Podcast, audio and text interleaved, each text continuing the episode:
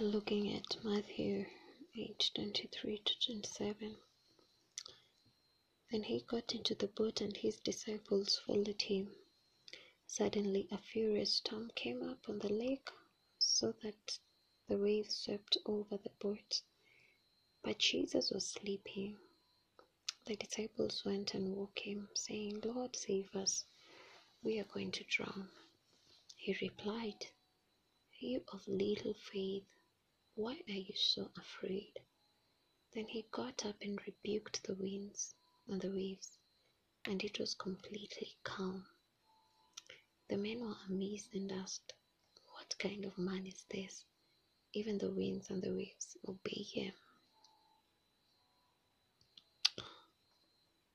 This is the story of Jesus calming the storm. And when Jesus got into the boat, I visualized seeing him, just getting a good spot for him just to, lay his head. And he slept. And, in the middle of their voyage, then they encountered the storms and the winds, the harsh winds.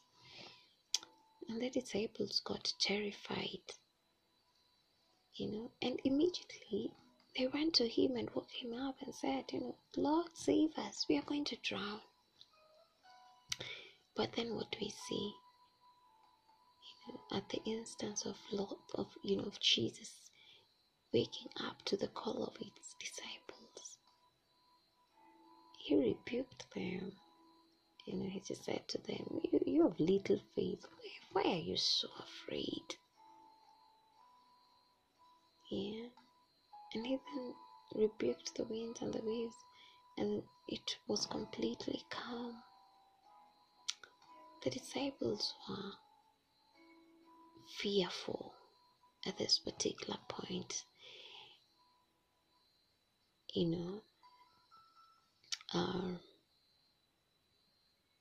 I think them running to Jesus to ask him to calm the storm, it's probably they had seen that this is the end. Our death awaits us. If this harsh winds won't stop, then we are as good as being dead.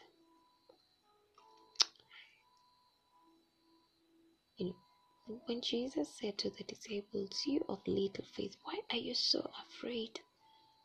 To me here is that he was calling them out, and it was simply saying, "You disciples, you John, you Peter, be of good courage, be courageous. Why are you so afraid?" And time without time, we've been told, be courageous, be strong. And the truth is that being courageous is not the absence of fear. Being told, "Brenda, be strong," it is not the absence of weakness, because I am human. And in that particular nature of me being human is that I am bound to feel weak. I am bound to be fearful. But then there is a greater nudge in me that says, "Be of good courage."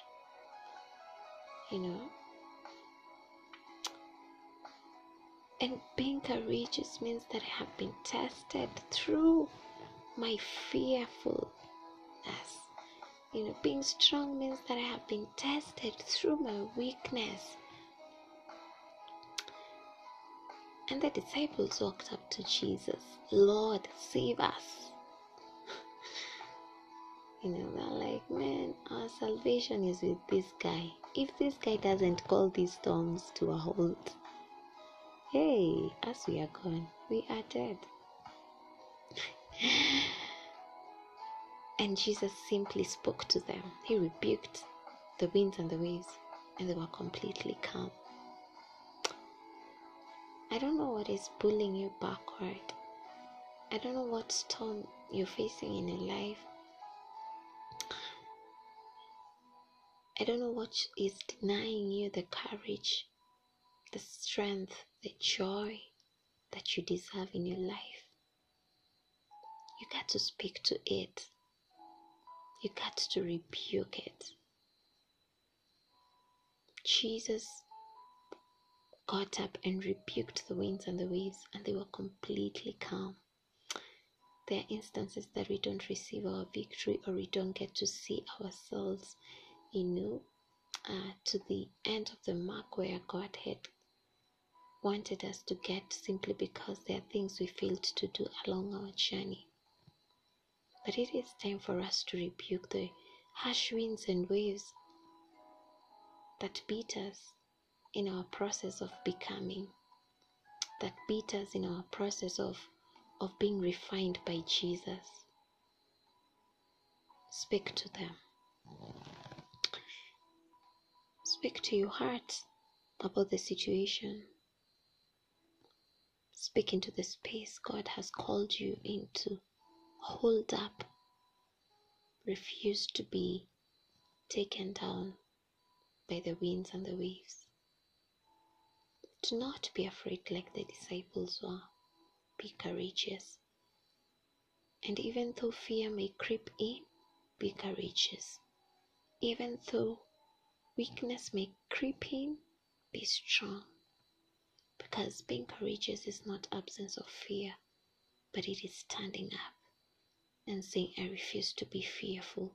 Yes, though fear is in me, I refuse that it will take control. And at that particular time, your courage takes up. Lord, we surrender ourselves to you, that you gave us the grace and strength to stand up and face the winds and the waves in our lives. We pray for courage to rebuke them and to speak to them, so that, Lord, we may receive our victory. In Jesus' name I pray. Amen. Amen.